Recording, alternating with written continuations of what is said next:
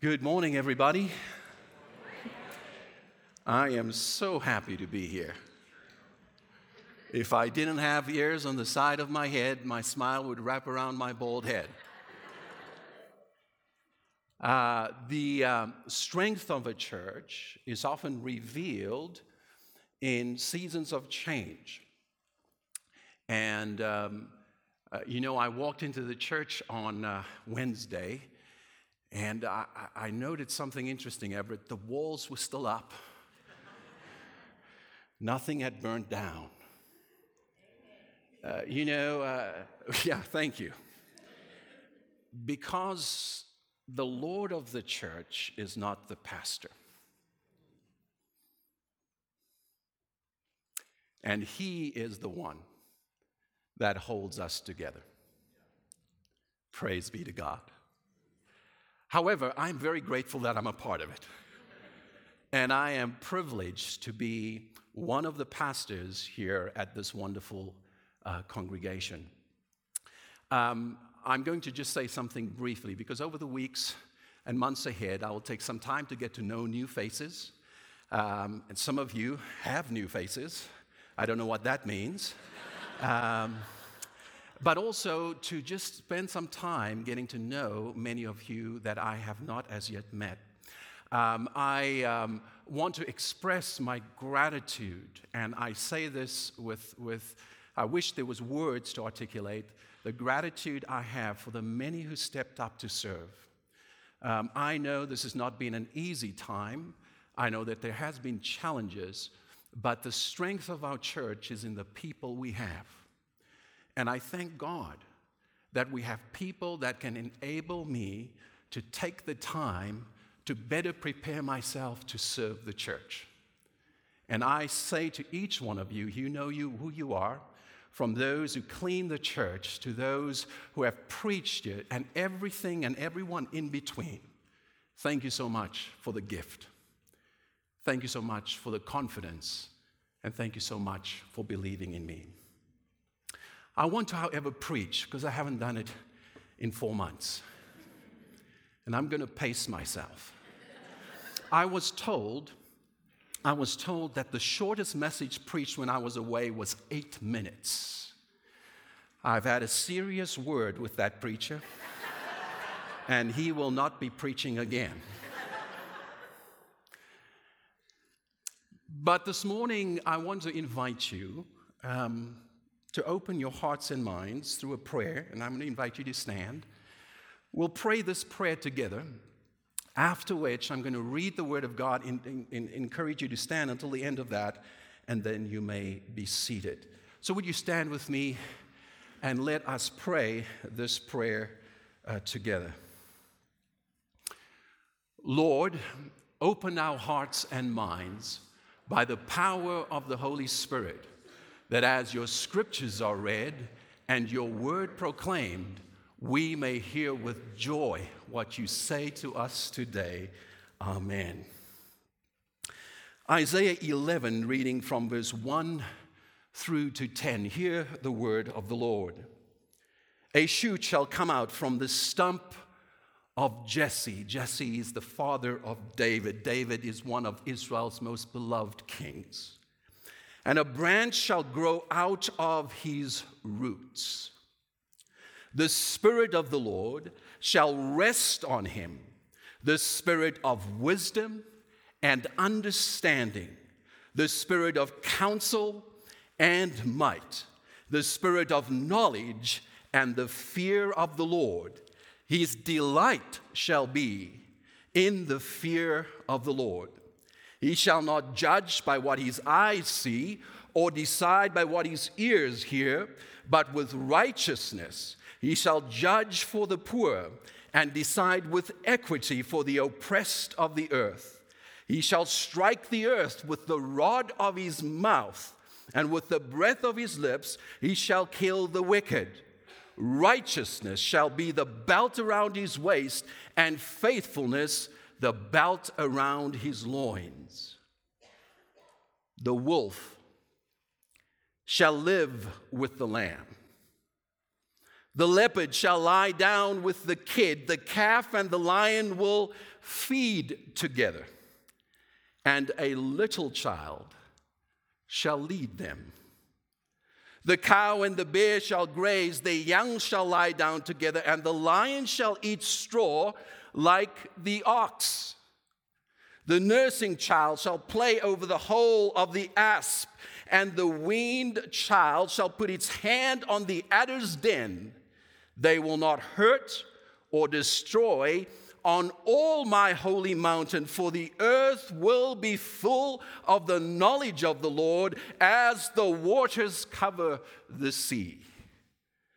On that day, the root of Jesse shall stand as a signal to the peoples. The nations shall inquire of him, and his dwelling shall be glorious. The word of the Lord. You may be seated.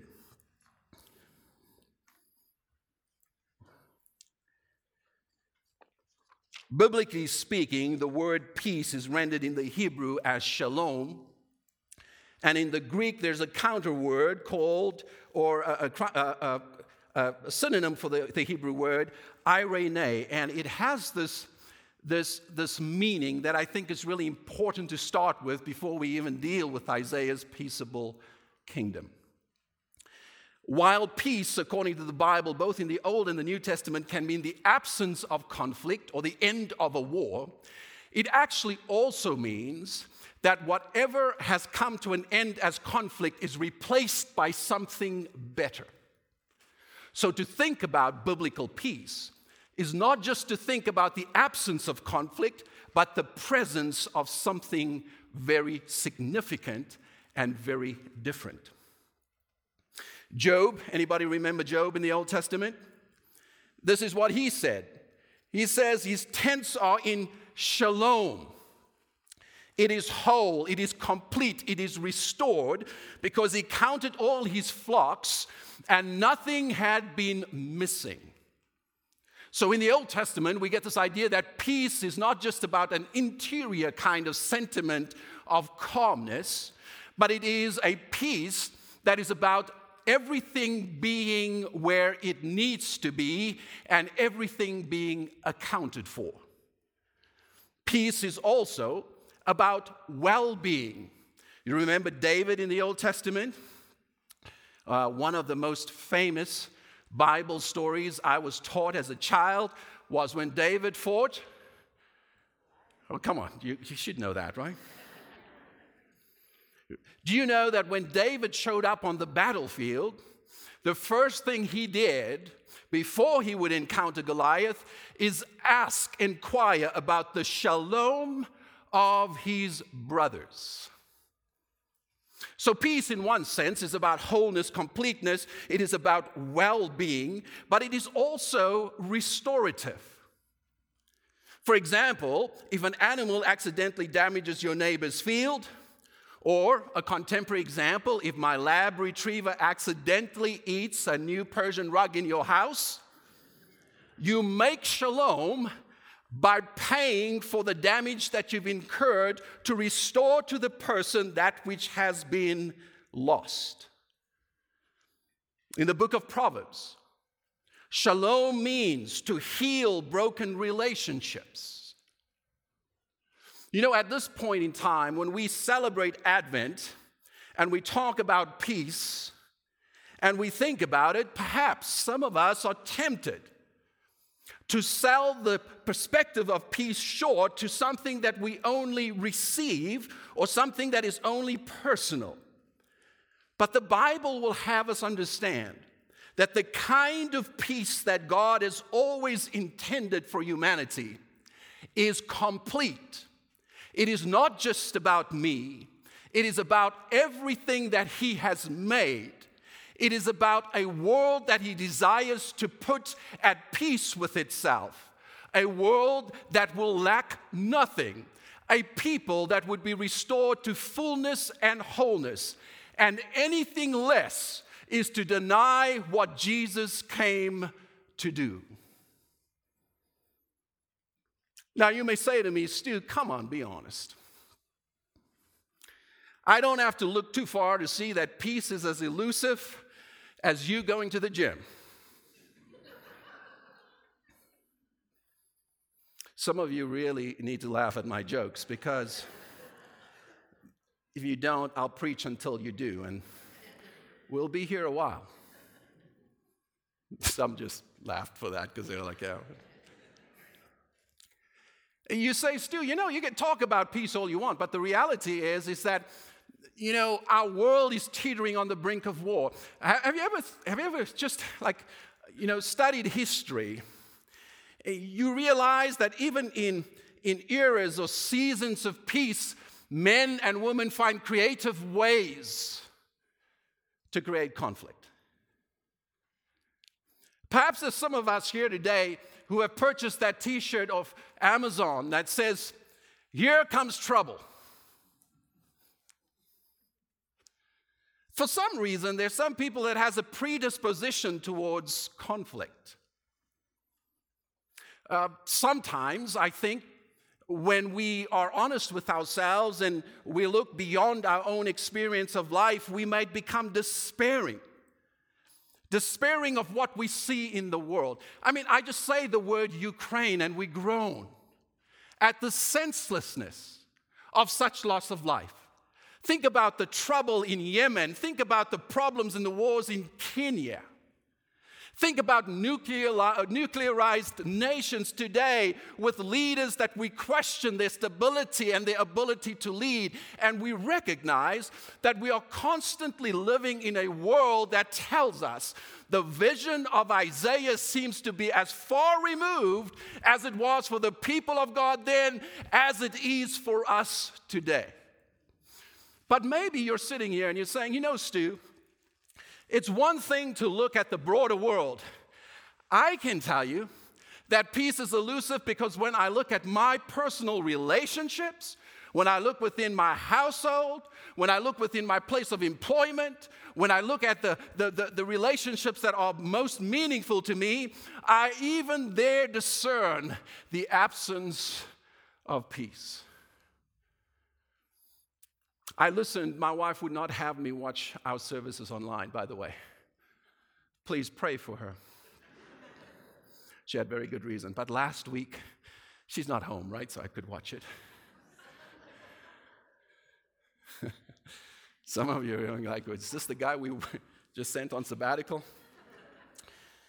I watched and I heard Pastor Terry preach just a, was that a powerful sermon last week? And he made a comment about Advent. He says, Advent is a time for sobriety. Advent is a time for us to not deny the reality of the world in which we live. The trees and these beautiful flowers. Man, Kerry, this is phenomenal. These all speak to a longing of hope and peace, but it does not invite us as followers of Jesus to pretend, to escape, to close our ears or our minds or our hearts to the reality of a broken world. Instead, it invites us to discern, like Isaiah helps the people to discern, that in the darkest moments of history, when Israel has failed miserably, when the people were split in two into a northern and a southern kingdom, and when the southern kingdom conspired with Assyria as an empire, who would not only vanquish the northern kingdom, but would make a way for the Babylonians to come and destroy the holy temple and take the very best of Israel into captivity. At times where everything seems to be lost and there is no hope, the God of Isaiah speaks a word of hope that out of the stump, out of that which seems to be an end, out of that which seems to be the result of disobedience, after that which seems to be a loss and an end to the vitality of Abraham's family tree, a shoot shall arise because the hope of God for the world from beginning to end has survived all kinds of wars and atrocities and has arrived in the person of Jesus Christ to offer to us this hope that as dark as the world becomes, we have hope in what may seem like a vulnerable, tenuous Savior, but a true and living God that will one day reconcile all things and truly establish within us and in our world that which we long for, desire, and expect. It's the best I have.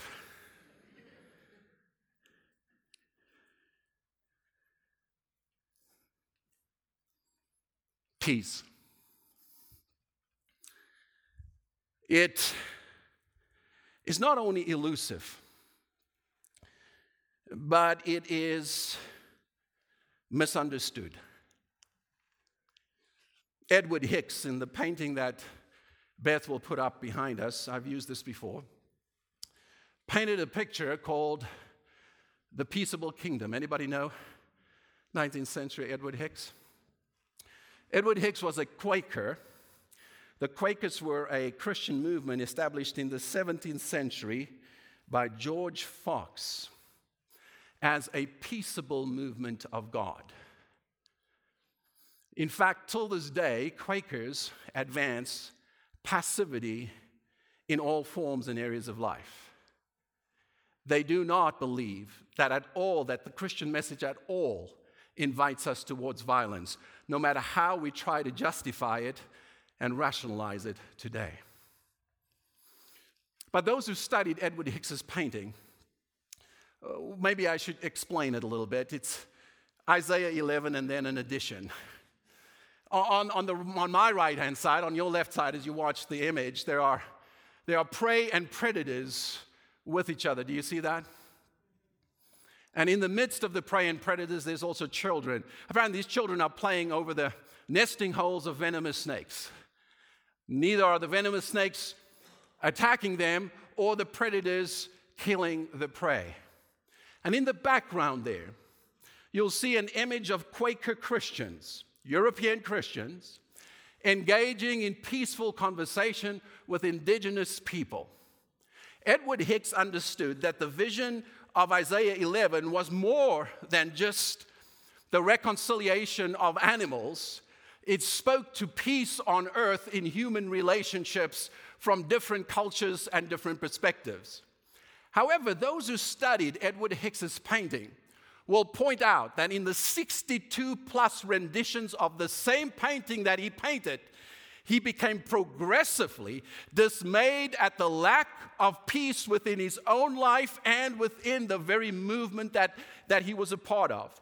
And so his paintings began to reflect sharper teeth on the predators and sharper claws to indicate that the tension between what the Bible calls us to believe and the reality of the world in which he lived, even the Christian movement he was a part of, would suggest that predators remain predatory.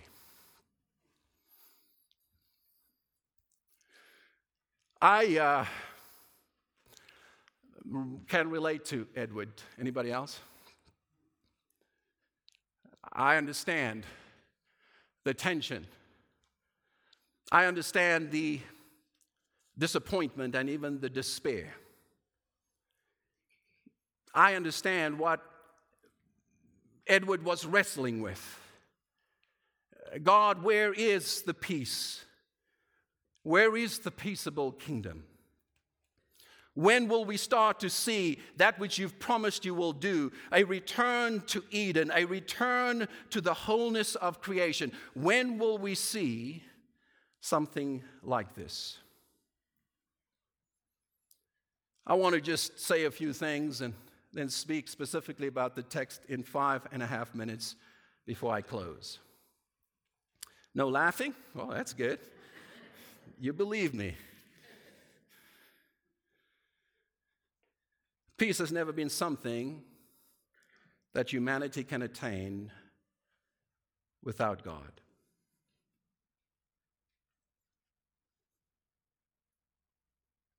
Jesus said in John chapter 14 that he was going to give his disciples his peace. And he was going to give, him, give them a peace that was unlike the peace that the world gives. And then he admonishes them and he says, Don't be afraid or troubled. We read in the New Testament that peace is one of the gifts of God's Spirit to those who so desire it. And I want to say this morning that some of us have left the peace that God can give us unattended under our spiritual Christmas trees. Life does not have to be one defined by brokenness and strife. Life does not have to be one that is constantly pursuing the, the, the, fulfillment of something in me through the pursuit of wealth, prosperity, success, admiration, affirmation, consolation. It does not have to be a life that is driven to find that which only is given to people as a gift from God above. To stand before you and to preach a message about the peace of God is one of the most challenging messages to preach because I, as pastor here, can testify that there's been far more days marked by restlessness, anxiety, and strife than believing and receiving the gift that Jesus breathes into his disciples and says, Receive my peace. What if in this Advent season, this becomes your prayer?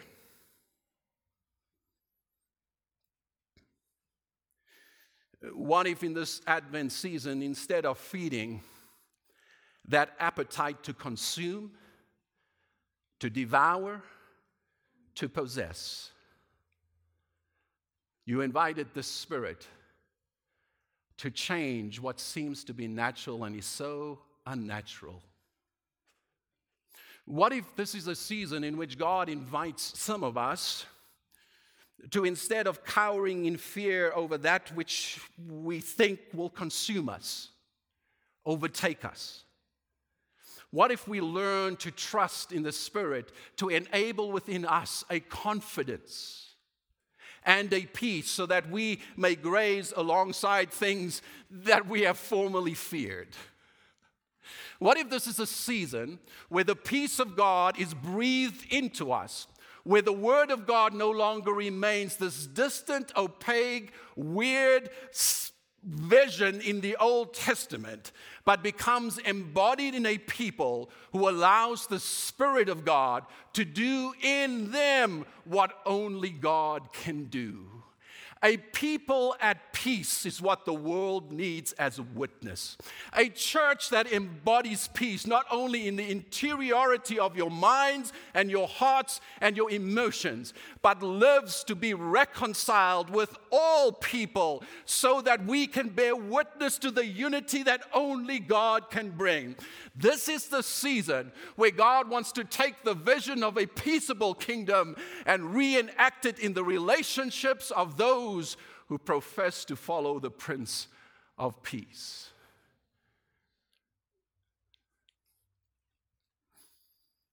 A vision of peace so radical that the image seems ridiculous. Seriously, Stu? A wolf not consuming, not devouring, and a lamb having a carefree existence. when I was a little boy, we lived on this acreage in South Africa, Cape Town. What heaven's going to be like in many ways. Not in all ways, but in many ways.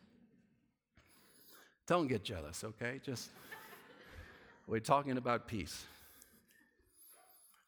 My dad was a strange man. He was a pastor. That explains it, right? And uh, he once sent me out. He said, uh, I need to cut down these trees, you know, these little bushes. He gave me a machete. I think I was probably like 12 or 13 years old. Don't do that. Don't, don't give 12 and 13 year olds machetes. And uh, I was out there cutting away, Luke, these, uh, these bushes. And South Africa has some pretty venomous snakes.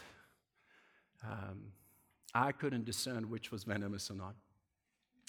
And I was standing like this, cutting this bush, and something slithered on the inside of my ankle.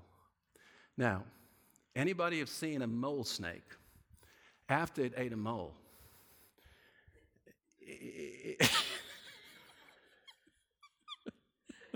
I have a heart condition because of this moment in my life. Natural instinct, natural instinct was to take the machete down to my, my leg. Thankfully, I didn't. Instead, I did what perhaps most of you would do I ran. You know, when I, when I thought about this vision of Isaiah 11, which is contingent upon the, uh, the Messiah king that is described in the beginning of it, I recognized that we live in a world in which fear so shapes what we do and don't do. I realize that fear often stands in the way of peace and trust. Listen, I know I'm not being too exegetical with Isaiah 11, but I am back, so I hopefully have a few months to get up, up to speed. But I, I feel like I just want to speak these words of hope to you that the vision that is portrayed in Isaiah 11 is not just a vision for predators to cease from becoming predators, and the hope that God can change what seems to be natural inclinations towards violence and conflict in us. But the very Spirit is able to overcome fear. Think about this image. Listen, when my kids were little, my wife reminded me yesterday, she said, You know, when Luke fell out of the apple tree. Sorry, son, I didn't ask permission, but it's out now. I'm so sorry. Wendy's on me. Um, fell out of the apple tree, and in his own words, he described it last night, hit every branch on the way down. I got so mad at him, and he's crying. And you know, I've processed over the years. Some of you know my story. I, you know, I, I experienced the tragic loss of my parents and brother and sister in a car accident. Um, I've become so protective over my family. You know, there's moms and dads here. You know what I'm talking about. If you've been in hard places and you've struggled through things, there's nothing worse than fearing something's going to happen to your child. Because there's an instinct that God puts in us, a, a desire that God raises within the heart of every parent that children don't understand until they become parents. An instinct to want to protect. And when I read the text, I said, I don't know, I don't know. a child playing over the, the hole of a, of a venomous snake. God, how could I ever get to the place of such trust in you that I can take my hands off even my children and believe in faith that the Spirit that Jesus gives his disciples is able is enabled within them to guide and lead them. If I stop believing this, if I allow fear to overwhelm me, I will keep them locked up in my home for as long as I can. But as they grow, and they are growing, look at him, he's taller than me, and it's not just his hair.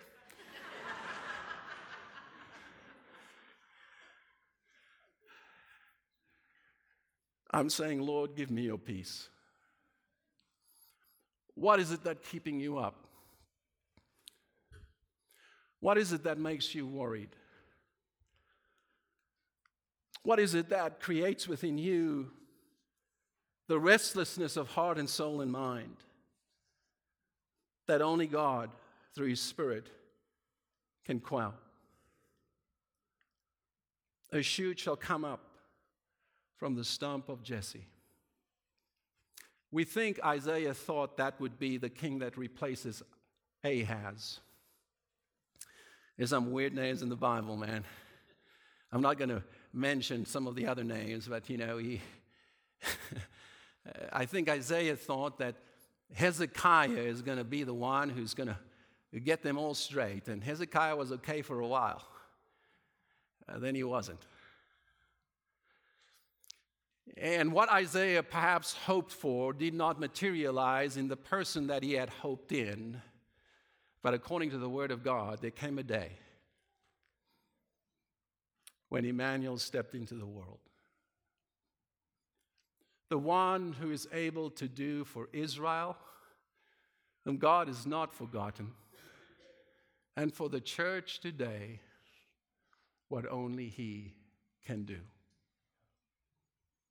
He is a wonderful Savior. He is the Prince of Peace. He is the hope for the church and the hope for the world. And He gives Himself to us freely. Do you bow your heads and close your eyes as you reflect upon this prayer that is accredited to a saint of the church, St. Francis, which we're really not sure if it actually was him who prayed it, but it's been accredited to him. I wonder as you listen, and if you are if you find that closing your eyes is more of a distraction, we'll also have the prayer up on the screen. And I think some of you got a bookmark when you came in with a prayer on it. It is a, uh, a prayer that I am praying in this season. Lord, make me an instrument of your peace. Where there is hatred, let me sow love. Where there is injury, pardon. Where there is doubt, faith. Where there is despair, hope. Where there is darkness, light. And where there is sadness, joy. O divine Master, grant that I may not so much seek to be consoled as to console, to be understood as to understand, to be loved as to love. For it is in giving that we receive, it is in pardoning that we are pardoned, and it is in dying that we are born to eternal life. Amen.